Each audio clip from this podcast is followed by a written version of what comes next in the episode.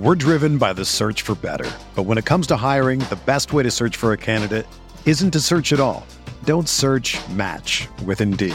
Indeed is your matching and hiring platform with over 350 million global monthly visitors, according to Indeed data, and a matching engine that helps you find quality candidates fast.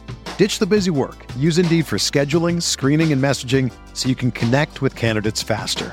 Leveraging over 140 million qualifications and preferences every day, Indeed's matching engine is constantly learning from your preferences. So the more you use Indeed, the better it gets. Join more than 3.5 million businesses worldwide that use Indeed to hire great talent fast. And listeners of this show will get a $75 sponsored job credit to get your jobs more visibility at Indeed.com/Blue Wire. Just go to Indeed.com/Blue Wire right now and support our show by saying that you heard about Indeed on this podcast. That's Indeed.com/Blue Wire. Terms and conditions apply. Need to hire? You need Indeed.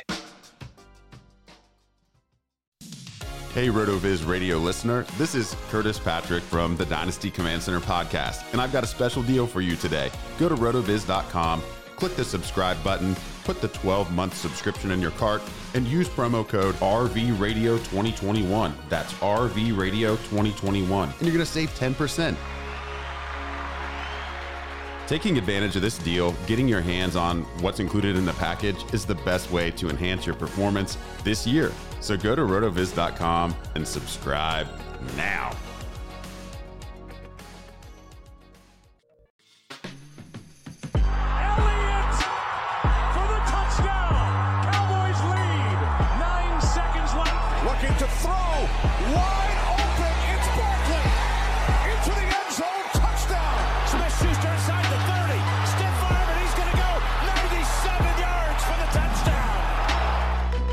Welcome into the Fantasy Football Mailbag, a RotoViz podcast. This is our second episode here of the 2021 season, and as always, we are dedicated to answering all of those fantasy football questions. I'm your host, Mike Randall. Please follow me on Twitter at RandallRand, and today we have a czar, one of the Yodas of the fantasy football community, Pat Fitzmaurice. He's been killing it over at footballgirl.com. Now he's at Football Guys as well. One of the elite top rankers in all of fantasy football at a 5-year period, 1-year period, century-long period. It doesn't matter with my friend Pat Fitzmaurice. Follow him on Twitter at Fitz_FF. Pat, how you doing, man? Great to have you back. Hey, Mike, great to be back.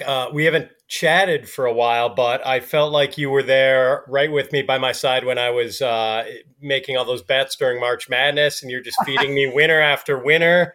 I kind of miss handicapping my own games, but I don't really see the point. I mean, that was fun, but it's more fun to watch my online sportsbook account grow. So you were really appreciated during the month of March. I can tell you that much. You know, it's funny. They go up and they go down, but March was good for me. I admit, I'm glad. And that's just a small token of giving back what you give me here in the fantasy football community. So I appreciate it. And we are in mourning right now, Pat, because of our Bucks. They are down 2-0 to the Nets here. Brooklyn Nets. I actually attended a game this weekend. So it's a little bit of a frustrated mailbag, folks. Maybe we'll get some more hot takes, huh, Pat? Bucks not looking good so far. Yeah, not at all. You can blame shots not going in or something if you maybe lose by 15, 16, but when you lose by 40, the excuses aren't really plausible. So, back to the drawing board, hopefully, and they get it figured out in Milwaukee. But, man, it's looking bleak. All right, well, let's get your react and your in-depth analysis here. One of the best, of course, Fitz. And we'll start with Julio Jones, of course. The Julio Jones fallout. Had Connor Allen on last week. We were talking about it. It did not drop. It's always my fear because we're recording this on a Tuesday. Pod drops on a Friday that something major is going to break. It did not break until after that. But we get to hear your take here. Julio Jones leaving Atlanta, going to Tennessee. What do you think? Yeah, so much to unpack here. I mean, I guess we should start with the Tennessee wide receivers. And, I don't think it really fundamentally changes the way I think about Julio himself. He was always going to be kind of a mid-level wide receiver too for me. Getting a little older, I think we almost have to factor in a couple of missed games a year now and some injury scares other times when you're going to see him on the report all week and worry about his availability.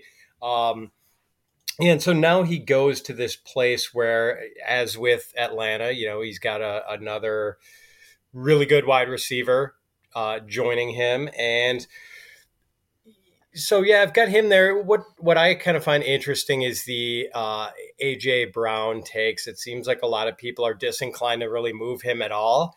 And I don't quite get that. I mean, I definitely think, even though it's a skinny target tree in Tennessee now, and, you know, Julio and AJ Brown are going to combine for a massive share of the targets there, that's still a major target vacuum to share with for AJ Brown. And, you know, I couldn't keep him in the top 10 after I kind of looked at it carefully, and I've got him kind of down now in like low end wide receiver one territory. I think I've got him wide receiver 12, kind of with like Allen Robinson, Terry McLaurin, guys who really are true alpha receivers and don't have the sort of target competition from another clutch receiver. And I know some people have said that Tennessee's defense is really bad and they might have to get into more shootouts, but I don't know. It's going to be hard to abandon that running game completely with Derrick Henry when that's so effective at,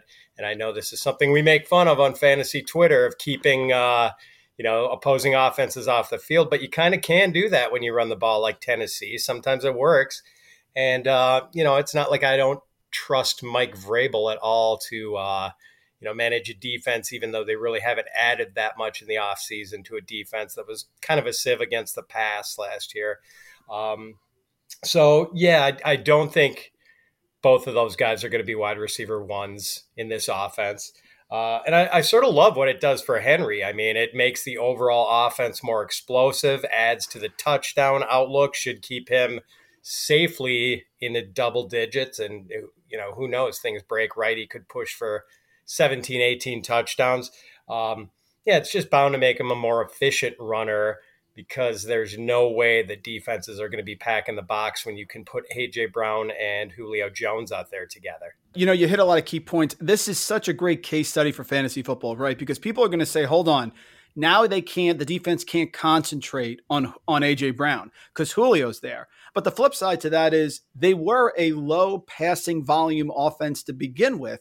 So I agree with you. I think it helps Henry because I think the offense is more explosive, which gives them more chances to score touchdowns, which gives Henry more chances. And if they end up leading and being a successful team that has positive game script, that also helps Henry. So it secures Derrick Henry to me, but I cannot ignore what he's going to do to AJ Brown. I agree. AJ is still super efficient. He's been super efficient on lower target shares than some of the people you mentioned, but I agree. I think it hurts AJ Brown a little bit. And I don't buy the idea that if he was the absolute number one wide receiver in Tennessee, now that Julio's there, that's not going to hurt his target share at all. I can't get there. Yeah, amen to that. So I know most people still have him as a top 10 receiver. I don't, which kind of sucks because one of the exquisite pleasures of watching NFL football is watching A.J. Brown after the catch. And it's even more exquisite, I guess, when he's on one of your fantasy teams. So I'm probably not going to have that pleasure this year. I'm just going to have to settle for, you know, watching him destroy people after the catch. And that's still going to be fun. Obviously, this helps Calvin Ridley. I think it pushes him into the top 5 at receiver. You know, a guy who was pushing for wide receiver one value or maybe already there before the trade now gets this alpha share. And we've really seen in games where Julio hasn't played, the target share spike and the numbers really spike for Ridley. You know, obviously there was a lot of excitement for Kyle Pitts anyway, and that's going to turn into flat out mania here. I think you're going to start seeing him go in the top 4, really right behind Kelce, Kittle, and Waller. Going to be interesting to see what it does to some of the other targets. And I think Russell Gage is a guy who probably has, you know, wide receiver 4 value now, maybe. I think I've got him up at like wide receiver 56 or something like that. You know, certainly rosterable. And, you know, maybe a chance for guys like Frank Darby, a rookie who my Football Guys colleague Matt Waldman really likes. Zacchaeus might be playable.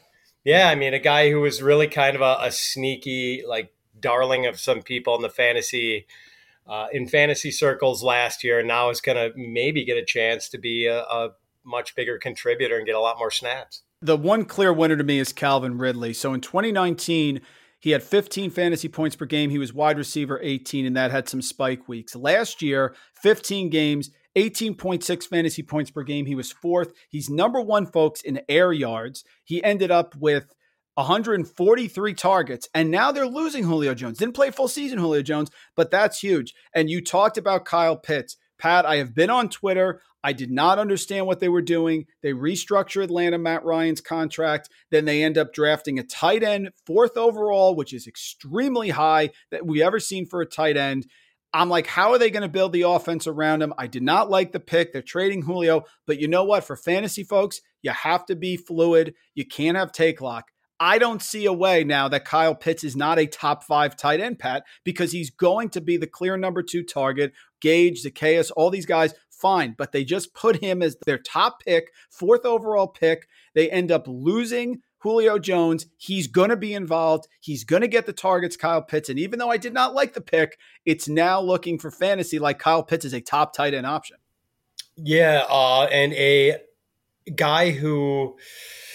I mean, has these freaky athletic skills, a wingspan bigger than Calvin Johnson's, who's not just an empty physical tool set either. We saw this guy make plays on the ball at Florida just repeatedly, and so exciting to watch when he was in college. And yeah, I mean, I don't want to really deny it either. I'm kind of debating between him and TJ Hawkinson as my tight end 4. You know, one of those guys is going to be 4 and one is going to be 5, but yeah, you're probably going to start seeing him go like sneaking into the late 4th round in redraft leagues, home leagues at least. It would not surprise me. We're driven by the search for better. But when it comes to hiring, the best way to search for a candidate isn't to search at all. Don't search, match with Indeed. Indeed is your matching and hiring platform with over 350 million global monthly visitors, according to Indeed data, and a matching engine that helps you find quality candidates fast. Ditch the busy work. Use Indeed for scheduling, screening, and messaging so you can connect with candidates faster. Leveraging over 140 million qualifications and preferences every day, Indeed's matching engine is constantly learning from your preferences, so the more you use Indeed, the better it gets. Join more than 3.5 million businesses worldwide that use Indeed to hire great talent fast. And listeners of this show will get a $75 sponsored job credit to get your jobs more visibility at Indeed.com/BlueWire. Just go to Indeed.com/BlueWire right now and support our show by saying that you heard about Indeed on this podcast. That's Indeed.com/BlueWire. Terms and conditions apply. Need to hire? You need Indeed. I've been doing, as you know, I do way too many best ball leagues, FFPC, underdog, everything. Okay. So right now I'm in a league that's about to start. So I'm giving you this question because I'm selfish and because I want your answer. Where do you pick Travis Kelce? I find him to be extremely polarizing because he's fantastic. He's elite, but he's still a tight end. And if you invest that much draft capital in fantasy football, like an FFPC, even where it's tight end premium, right? 1.5 per reception, you better hit it. Because if you don't, you're missing out on a first-round running back. You're missing out on a top wide receiver. But if you do get it, Travis Kelce could give you a ton of value. So where do you place Travis Kelce in best ball formats, either tight end premium or regular? How do you factor that in? So I think for tight end premium, I would draft him at about tight end 5, tight end 6. And I know sometimes people tend to overestimate the effect of tight end premium. But in this case, with Kelce having been so bankable and leading all tight ends in fantasy scoring for what now, like 6 straight years, it's hard to deny his value there, especially when the elite wide receiver tier has dried up on us a little bit. There's ambiguity with Davante Adams because of the Aaron Rodgers situation. Stephon Diggs was great, but can he pull off an encore? Tyreek Hill is a little inconsistent week to week. I mean, he has those big splash weeks, but I think you can make the case for taking Kelce over really any of the wide receivers and, all but a handful of the top running backs. So I like him in the middle of the first round there and in a regular, like an MFL 10 or something like that. I think he kind of belongs in the back of the first round, maybe 11th overall or so. I don't know about you, Mike, but I kind of hate my team build when I go for a tight end in the first round. I agree. Seems like you're playing catch up at wide receiver and running back for the rest of the draft.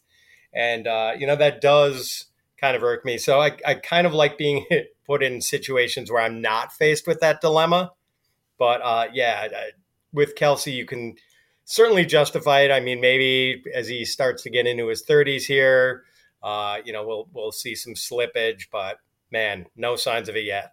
For some reason, as great as Kelce was, people have overlooked the greatness of Darren Waller. Darren Waller last year, 1,161 air yards. He was second. Targets. He had more targets, Waller, 146, than Kelce did. He ended up having 9 touchdowns, which was third, and 107 receptions as a tight end first. And I don't think they really added a ton. John Brown, I guess. But are we sort of overlooking Waller in this whole thing when Kelce is really revered? Waller's almost right behind him. They're almost, Pat, in the same sort of tier, no? Yeah, agree. And you make a really good point about that. I don't know if he's necessarily the second best tight end in terms of talent and ability. Like, he's great. I mean, I might rather have Kittle there, but Kittle also shares targets with Deebo Samuel and Brandon Ayuk. And there's really not that much at wide receiver for the Raiders. I mean, they actually lost Nelson Aguilar. You know, maybe Henry Ruggs plays a bigger role. Maybe Bryan Edwards plays a bigger role. But, you know, Waller is still the king target there. So, yes, I mean, you make a really good point, and I'm probably going to have to move Waller ahead of Kittle in my rankings. I should have already done it probably, and you know, it seems only logical that he would be number 2. And Kittle's been consistent as well. It just shows you how those top tight ends, can Pitts get in there? That's what it's going to be the question this year, because he's consistently the fourth guy in that group. More importantly, Pat, on your margarita, salt or no salt? You know, I got to quote Warren Zevon from Desperados Under the Eaves. All the salty margaritas in Los Angeles, I'm going to drink them up. I mean, honestly, Mike, I'm not too choosy when it comes to margarita. I used to kind of just get the pre-mix stuff, and I'd be too lazy to salt the glass, just a little ice. And, you know, nothing slushy, but otherwise I'll take a, you know, craft margarita at a high-end Mexican restaurant, or I will take something out of the pre-mix out of a big jug, and I'm happy. But yeah, I prefer salt now. I'm with you. A little pick me up here. We're getting to the summer. I'm thinking of the pool, Pat. I'm thinking of margarita, sitting back, you know, looking at RotoViz stuff, trying to research my players. I want salt on that margarita. So I agree with you. You're in the know. You're out in Milwaukee area, Pat. What's the deal with Aaron Rodgers? Is he going to play this year? Is he not? I have found in doing research, I use the RotoViz Game Splits app, you know, Davante Adams has not been targeted a ton less when Aaron Rodgers has not been the quarterback. Now, of course, he's not going to be as efficient, but he certainly is targeted as much. But of course, Aaron Rodgers is going to affect the entire offense. He's going to affect Davante Adams, particularly in the red zone. So what is the update here? Do you think he's going to be traded? Do you think he'll be the quarterback? Or do you think he's going to host Jeopardy? What's up with Aaron Rodgers?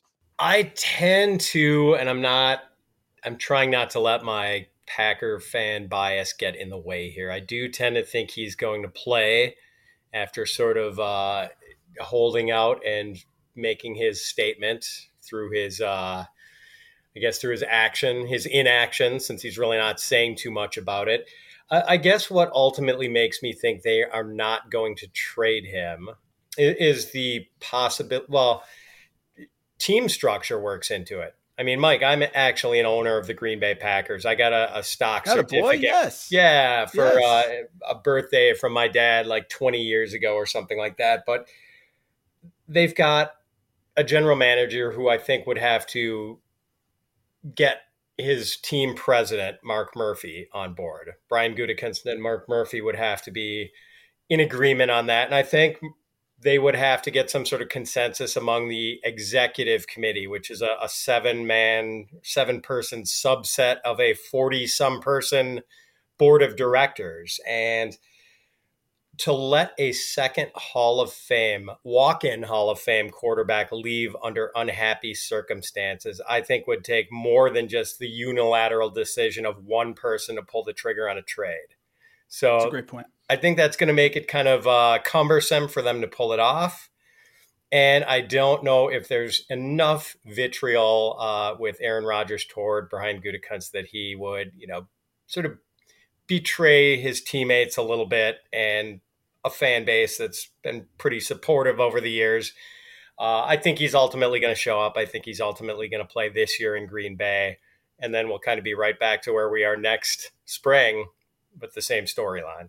The way you put it that way, I totally get it. You're going to let a second walk-in Hall of Fame guy leave under sort of not positive conditions. That's going to be tough for any front office. So hopefully we get him on the field. It's better when he's on the field. And he's done it with limited wide receiver help. Although I will tell you in best ball, I was happy with Marquez Valdes-Scantling as my last round pick last year, 28th. He dropped some, but he catches some too, Pat. And that's good for best ball, certainly. Yeah, he's the ultimate all or nothing guy. He is a great late round pick in best ball again this year too. You know, we're zero RB fans here at RotoViz. This year, more modified zero RB. I would say that's the build that I've used most often. I don't like starting running back, even though there's a lot of credence to it, because I want to get the DK Metcalf. I want, and then DK and then Cooper Kupp and A-Rob and things like that.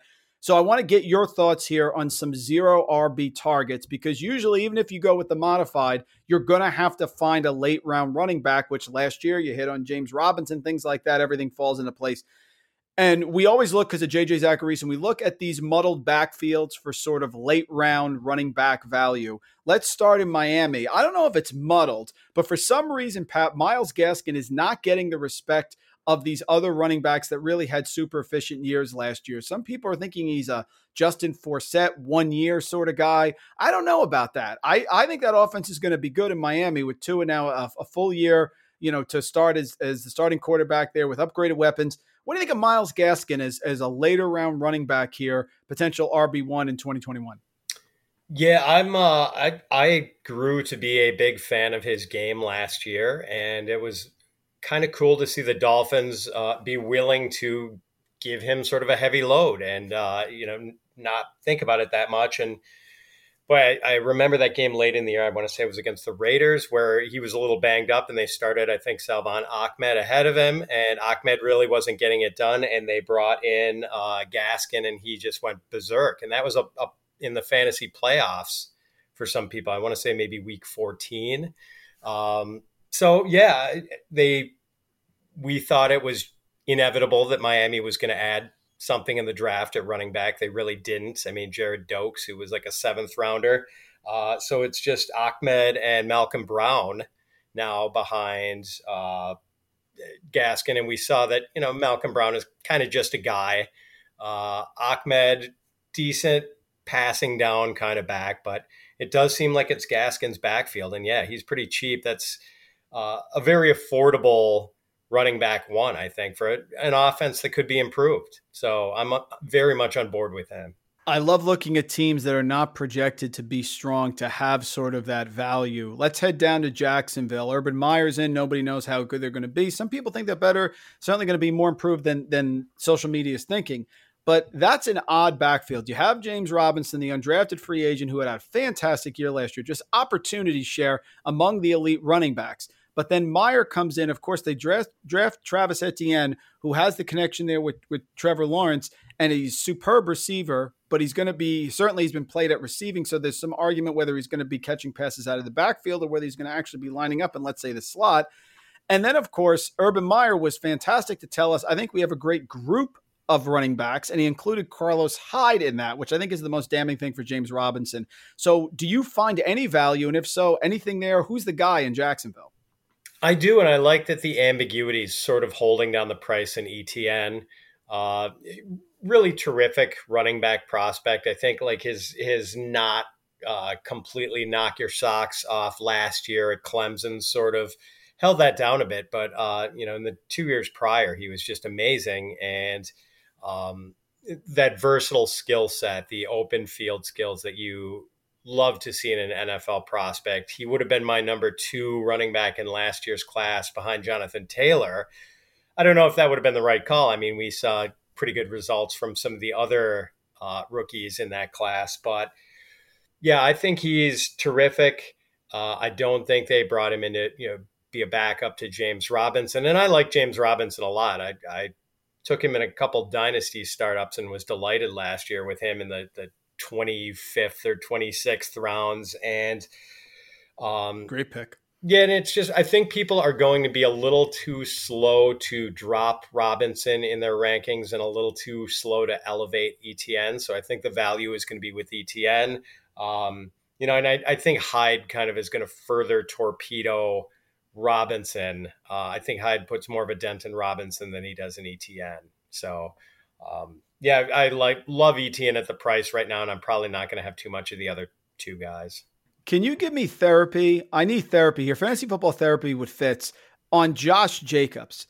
I just struggle to get on board with him. He has the rookie season. He did not have the workhorse profile at Alabama, so I was hesitant there going into 2019.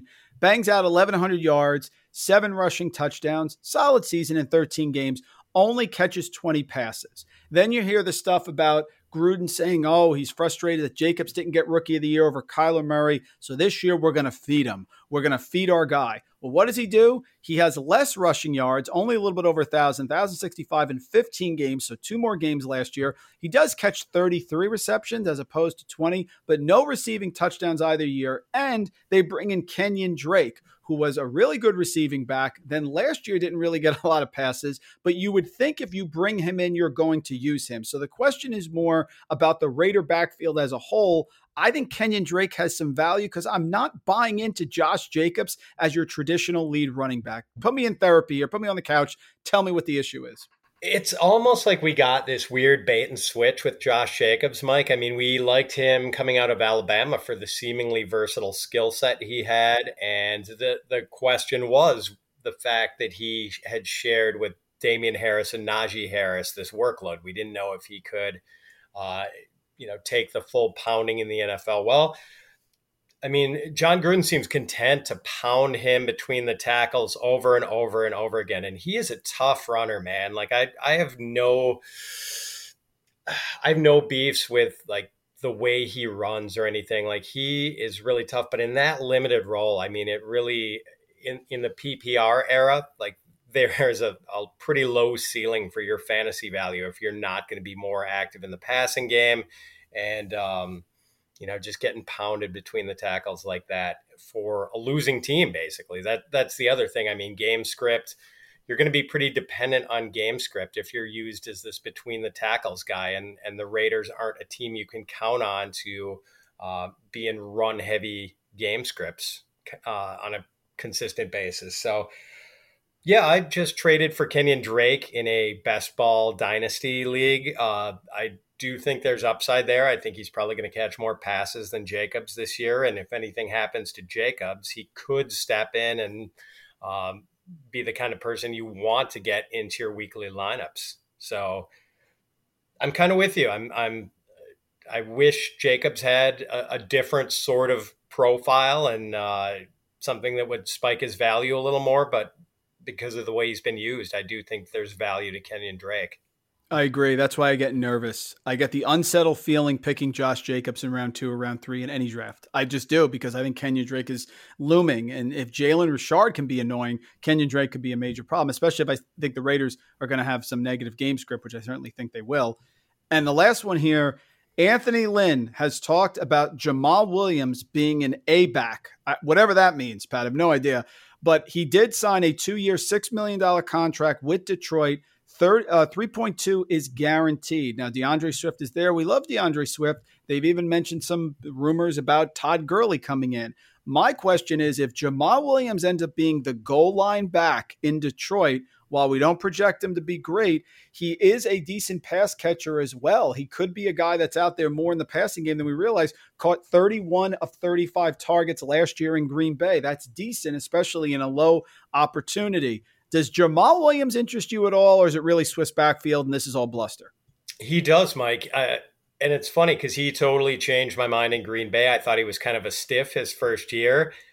He really turned into a nice jack of all trades running back for them, runs hard, can catch passes, blocks his tail off. I mean, that's, we don't care about that for the fantasy game, but we know coaches appreciate that. So it's going to keep him on the field. I do think it kind of sucks for DeAndre Swift. We were hoping that he was going to see more of a workhorse role. That's probably not going to be the case. But, I mean, I guess there's still room for it to be sort of a, what, Alvin Kamara, Latavius Murray type setup here. So, you know, if we just get Jamaal Williams in the Latavius Murray role, still value for Swift and, you know, possibly some value for Williams too. So let's hope it's just those two and not Todd Gurley as well. Jamaal Williams is a thorn in your fantasy side. I did a magazine draft for Lindy's last year, and we do that early, right? It's like first week in May. And I took Aaron Jones, and I handcuffed him with Jamaal Williams because I did not buy A.J. Dillon as a rookie coming in. I did. Now with what's been on social media, you know, Thighgate, with the size of the thighs there for these running backs. I mean, Dillon could be an issue this year, but I think Jamaal Williams is good. I think coaches like Jamaal Williams. I think they trust him in pass protection. So yes, I think Jamaal Williams is going to be a thorn in Swift's side all year. He is a presence. He is not an afterthought on any team, right? Yes, and it's too bad that he gets so many fantasy managers agitated, Jamaal Williams, because he's one of the coolest, funniest guys in the league. Yep. The media loved to talk to him in Green Bay, and just unfortunate that he vexes so many fantasy managers. Well, we're almost out of COVID here, Pat. On the East Coast, we're still in the mask area when you walk out. I walked in the other day, got a pizza. And I walked in without my mask, and I started looking around as if it was the Emperor's clothes. Did I make a mistake? And then I said, oh, I'm good. But we're starting to head out of COVID. So I'm curious, what are you looking forward to getting back to? What are some things I saw on social media with your children? Of course, you got a lot of stuff going on. What's some things that you're looking forward to doing now that COVID sort of headed in the rearview mirror? Oh, live music for sure, Mike. We've got Summerfest coming up in Milwaukee. Yes. I live in the Chicago area, but Milwaukee is my hometown, and Summerfest is like the greatest music festival in the world. They kicked it back last year. It's going to be in September, but my wife and I are hoping to get up there and see the Pixies and drink a lot of beer in mid-September. And I guess the other one would be Vegas. Like friends and I go. Some buddies and I go every February, like the week after the Super Bowl when things have died down a little bit. And smart. Yeah, and like when we went in 2019, a couple of us had plans to come back a few months later for the draft. So we weren't that sad about leaving when our trip was over. Like, hey, we'll be back in a few months. Well, it turns out it's going to be 2 years between trips for that buddies trip out there. So I can't wait to get back this next February. Oh, that sounds great. Vegas. I love seeing pictures on social media. Oh, my goodness. I can't wait. Next, let's keep things orderly on the mailbag, Pat. I'm going to give you three receiving options on teams. So these are teams that have pretty powerful receivers that are fairly close in how, you know, they're expected to perform and projected. I'm curious your order here. Let's start with the Rams. Kupp and Woods, of course, but I'm going to add in Tyler Higbee. Now with Gerald Everett in Seattle, Matt Stafford's there. Passing offense takes a step forward. In terms of fantasy value, let's say redraft here, PPR format. What's the order you put them in, most desirable to least desirable? Cooper Kupp, Robert Woods, Tyler Higbee. So I guess in pure value and where they would be drafted, I'd go Woods, Kupp, and Higbee. At cost and return on value, I mean, we almost might have to reverse that because we know Woods is going to be an early pick in every draft. Kupp maybe goes a little later than he should, and Higbee is probably going to be one of my favorite buys at tight end this year. I mean, the way he just went berserk in 2019 at the end of the season when Gerald Everett wasn't playing. Now Everett's gone. Now they've gotten an upgrade at quarterback going from Goff to Stafford. It just seems like things are really teed up for Higbee here, and it really hasn't affected the price. Like I don't think people have really reacted to that the way they should. And, maybe his ADP will start creeping up. But right now, I think he's one of the best buys out there, if not the best at tight end. Off the top of his head with no research, folks, Tyler Higbee, the end of 2019 from Pat. He just dropped that in there. Listen to these fantasy finishes at the tight end position. Week 13, tight end 1 for Higbee. Week 14, tight end 5 for Higbee. Week 15, tight end 3, then tight end 7, then tight end 1. That is the finish for Tyler Higbee there at the end of 2019 when there was no Everett. So definitely great info there from Pat. Next up, Buccaneers, Antonio Brown, full season here in Tampa Bay, defending Super Bowl champions, Mike Evans, Chris Godwin, Antonio Brown. How do you see it there in Tampa Bay? I think I'm probably in the minority liking Godwin a little bit better than Evans. Maybe that's wrong. I mean, Brady did really start to look for Evans in the end zone late last year, but there were also some dud games where Evans would just get like a handful of targets. And, it seemed like Godwin was sort of more consistently involved. So Antonio Brown, yeah, he's third, maybe kind of a distant third, but he's still a pretty good buy. I mean, he's going like, in the 40s at wide receiver in some of these best ball drafts. And it just seems like he's really good 10th, 11th round value for, one of the best receivers of the last quarter century. So, we saw him look really good late last year. So assuming he can continue to, keep his personal life together, I think he's a pretty good buy for 2021. And I guess it's by Tom Brady. That's what we're learning here. Yes. How about the Vikings? Thielen and Jefferson, low passing volume. They want to run it. And I think the Vikings can be pretty good. I like them as a bounce back candidate with over under wins. We were talking with Connor Allen last week. But Adam Thielen last year, only 74 receptions. That was 23rd among all wide receivers. That's in 15 games. In terms of receiving yards, he was 24th. With 925, but he did have 14 touchdowns at the receiving position. Jefferson with a massive rookie season. Thielen or Jefferson in Minnesota? Jefferson for me, and I do worry that Thielen's going to be a little overvalued with the way he derived so much of his value last year from touchdowns. Very fair. And the last one, this is interesting. The Ravens have talked about passing more. They mentioned today, Harbaugh came out and said he wants to get the running backs involved in the passing game as well, even though they re-upped Gus Edwards there. So it looks like it's a true split with J.K. Dobbins. But with the receivers, just was disappointed with Marquise Brown. I know he came on at the end of last year, had a big play in overtime that saved his fantasy value in one of those games.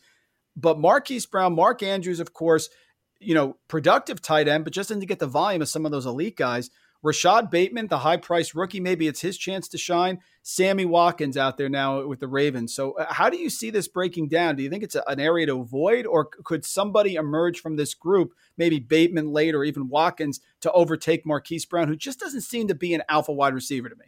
Yeah, I know Marquise Brown is going to be the first receiver of that group in most drafts. I think Bateman is going to become the lead receiver there in pretty short order. I mean, Bateman's probably going to go way too late in drafts. This is just a terrific prospect who can play inside. He can play outside. Great ball skills, really good hands, good route runner, just kind of the total package. And yeah, because of where he went, because he sort of went behind all these other receivers in the draft, I think his value is going to be pretty intriguing in redraft as kind of a late round guy who could potentially pop if he can quickly establish himself as the go-to receiver there. So I like it as Bateman, Marquise Brown, then, the oft-injured Sammy Watkins, who's going to have a couple of spike weeks here and there somewhere, but you'll never know where they come from. And then Andrews, I think he's down at tight end 6 now, probably behind Hawkinson and Pitts.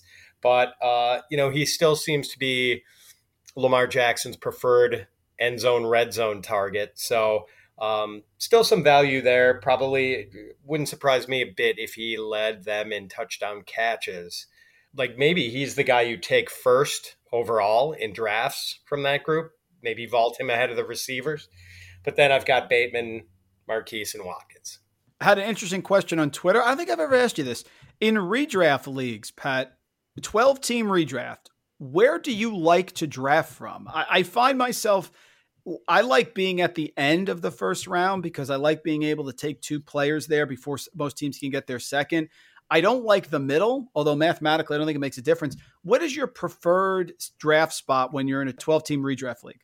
Sometimes I actually prefer the middle, especially if it's a super flex draft, so I can kind of stay on top of the quarterback thing and not have a big run of 24 picks if I decide to bypass a quarterback at the end of, you know, one of those things, and then all of a sudden, like an entire tier or two of quarterbacks are taken before I pick again. So, man, I don't know if I have a general preference, Mike. It kind of depends on how the first and second rounds look. And I've sort of drafted all over the place in best balls right now. Like I have to admit, I kind of like being up there early this year and being able to get one of McCaffrey, Cook, and Kamara, Henry, leaning top four this year. I want to ask you about the NFC East quarterbacks. The basis is this. I'm going to assume that you'll say, obviously, Dak, who was on a record-setting pace before he got injured last year, is probably the top fantasy value. But I think there's a strong discussion for the next. So I'm curious of the order here of the NFC East quarterbacks. I'm seeing Jalen Hurts getting a lot of love, and my gut reaction is we're putting a little too much on the Konami code. Are we sure Jalen Hurts is going to be a quality NFL starter? I understand that he runs. He did have the overall QB1 performance in week 15 last year against Arizona, but Daniel Jones also runs. And I know Daniel Jones has the turnovers, but he does have a weapon upgrade with Barkley coming back, Kenny Galladay. They seem to have better weapons than Philadelphia, and he runs as well, although he did fall over there before he got in the end zone, which may have some sort of recency bias for people. And, of course, Ryan Fitzpatrick, who is going to air it out on a really good Washington team and is set up for potentially a career season with Terry McLaurin, with Curtis Samuel, Antonio Gibson in the backfield, McKissick. Where do you rank the quarterbacks in the NFCs from fantasy value, from best to worst? Curious. You make a great point about Jones, and I'm surprised that more people don't have him in their top 20, especially with that running ability, the upgraded weaponry. But I do still have Hurts ahead of him. I think they're going to get a lot of linemen back who they didn't have last year. I think the offense overall is going to be more functional. And Hurts is not proven as a passer yet. And I think he's always going to have a bit of the Lamar Jackson thing going for him with his passing numbers. He's not going to look efficient. I mean, when you've got your quarterback on the move all the time, like throwing on the move versus throwing stationary, I think it's always going to look like you're a worse passer just by virtue of being a mobile quarterback, when that's kind of the point, to get you out into space and move you around. Yeah, I'm pretty bullish on Hurts. I have to admit, okay. In redraft, he sneaks into my top 10. He's a quarterback one for me. So I've got him pretty well ahead of Daniel Jones and Fitzpatrick. And I think right now I've got Jones 19 and Fitzpatrick 21, maybe. And I love Fitz. It's great that he just plays this YOLO style and, might be the guy who can finally unlock Terry McLaurin. We know he's going to have some just horrible games every year. He is going to lay 3 rotten eggs or more if he is a 16, 17 game starter. That's just inevitable. It's going to happen. But he's also probably going to have a couple 500 yard games. So it's going to be a lot of fun. I tend to think, just because Fitz isn't quite the runner he used to be, and Jones can still give you that Konami value. That's why Fitz, I guess, would be at the tail end for me. That's fair. I think the public opinion is Dak, I would say, either Hurts, depending, or Fitzpatrick, and Jones. I agree with you, but I don't think it's going to end up that way, the way most people think. I agree. If you were on Fear Factor, Pat, what are 2 things that you'd say, I don't know if this is worth the money right here? Is it heights? Is it spiders? Is it snakes? Fear Factor. What would be the kryptonite for Pat Fitzmaurice?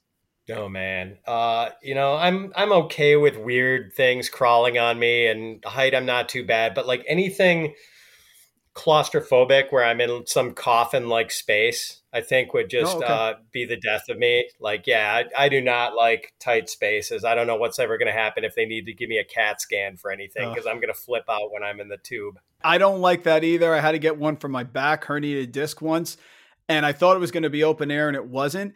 It was fine, but I was tense the whole time in the thing. So when I got out, I almost fell over because my body was so stiff from being in there. It's not a fun experience. Open air, definitely the way to go for MRIs, right? That's not what we want. Yes. Time for redraft lightning round. I'm going to give you 2 players. Let's go half point PPR. Who you prefer at their ADP. First couple are right next to each other. So Tyler Higbee, Noah Fant. Tyler Higbee, obviously no Gerald Everett in a great offense there in LA, but Noah Fant, really explosive athlete, yards after catch, questionable quarterback play, could be Teddy, could be Drew Lock. Who do you like better, Higbee or Fant? Boy, I've got them right there together. I've got Fant just a little higher. I like Higbee more at the price, but I do have Fant just ahead of him. Next up, Kenny Golladay. Big play. Rich Rebar says saturated and fat targets. He gets those big targets there in the end zone, the Dez Bryant jump balls. He's on the Giants now, so switching teams, that's a concern. He's going to have some competition for targets. Saquon, of course, is there. Or T. Higgins. T. Higgins with a great rookie season, but now Jamar Chase is there, Tyler Boyd, Joe Burrow coming back.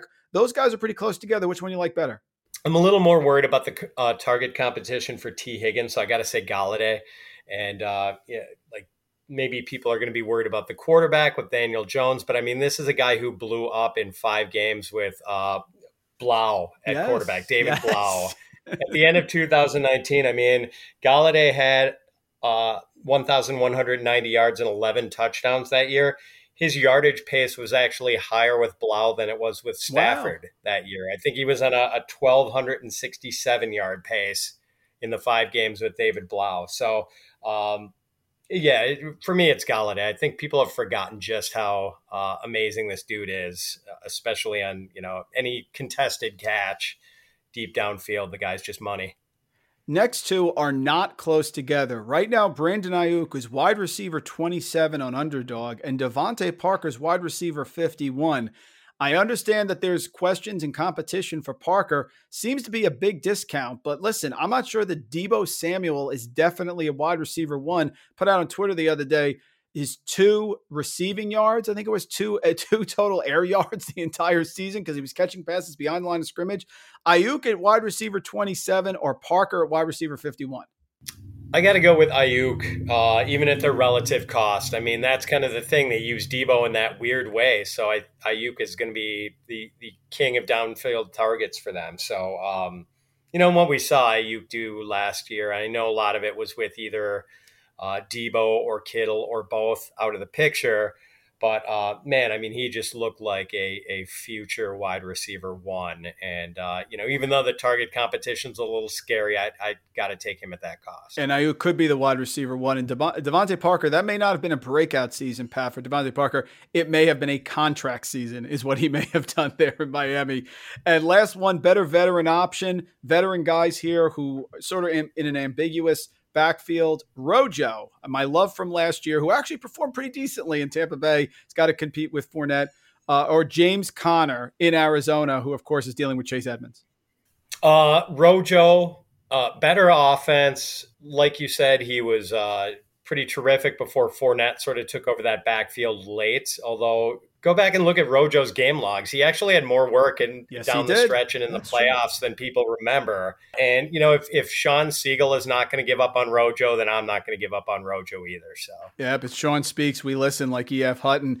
Is there a late round rookie pick? So in your dynasty drafts, a rookie pick, let's say round 3 or later, someone you think can make a huge impact this year, may not be right away, maybe it is, or second half of the year, sort of a rookie that should be on the radar, would be available, let's say, late in redraft, but in dynasty leagues, a 3rd round or after rookie pick that you think could make an impact this year? I did more dynasty rookie drafts this year than ever before, and the one guy I came away with in more drafts than any other was Ramondre Stevenson. Cool. And, typically like end of the 3rd round, 4th round, usually the price started creeping up later in some of my later dynasty rookie drafts, but Thor Nystrom, who I had on my show, the great NBC Sports Edge draft analyst, Matt Waldman, my colleague at Football Guys, who has made some pretty bold calls about running backs in the past and has really hit on some of them. They both really like Stevenson a lot. He's this big dude who, going to the Patriots, people are going to think LeGarrette Blount, but this guy can actually catch passes and really nimble feet. I think he had one of the highest elusive ratings in this class. So really kind of an interesting guy. And there's, James White's still there. Ramondre Stevenson's not going to be a third down guy, but really only Damian Harris and then like Sony Michel, who a lot of people think is going to get cut or traded. So kind of an open situation. Would not surprise me if he wound up in a goal line role. And, a big dude who can catch passes, sort of an arbitrage Najee Harris at a much, much cheaper price. Yeah, I really like him as kind of a flyer. That's a great one. That Sony Michel pick in the first round of 2018, not looking good for Belichick and the Patriots. Pat, time flew by here. Last question, then I'll get you out of here. I want the Pat Fitzmaurice bowl prediction. I want to know, give me something that you think is within the realm, maybe in the upper or lower quartile here of happening, but you think it could happen. Give me the Pat Fitzmaurice bowl prediction for the 2021 fantasy football season. Well, I wasn't able to draft him in rookie drafts as much as Ramondre Stevenson, but I'm all in on Trevor Lawrence. Ooh. Even for redraft, I think he's going to be terrific this year, and I'll say he's going to be a top five redraft quarterback. I mean, he had 17 touchdown runs in his last two seasons at Clemson. Like, he's got a little Konami code to him, believe it or not, because he's this big, lanky guy. You don't think of him as a running quarterback, but, he kind of is. And we know he's a hell of a passer. So I think it's going to be a really sneaky, good rookie year for Trevor Lawrence. Excellent call. If you like Jalen Hurts with the Konami code, you have to like Trevor Lawrence. Folks, Pat Fitzmaurice, look him up anywhere you want. He's one of the best rankers around. Footballgirl.com, now with Football Guys as well. Just one of the best in the business for a long, long time and just a great, great person. Follow him on Twitter at Fitz_FF. Pat, it is always a pleasure. We could do this for 3 more hours, but I would only do that for you if I give you a margarita, my friend. So we'll take a rain check. Thank you so much for joining us here on The Mailbag. Thanks for having me, Mike. Thank you for listening to RotoViz Radio. Please rate and review the podcast on iTunes under the Fantasy Football Mailbag, a RotoViz Radio feed. Contact us via email, rotovizradio@gmail.com. We'd love to hear what you think, so follow us on Twitter at RotoViz Radio and at Randall Rant. Make sure you tell a friend, and don't forget to sign up for a 10% discount on our podcast homepage, rotoviz.com/podcast. It's a no-brainer, folks. Thanks for tuning in.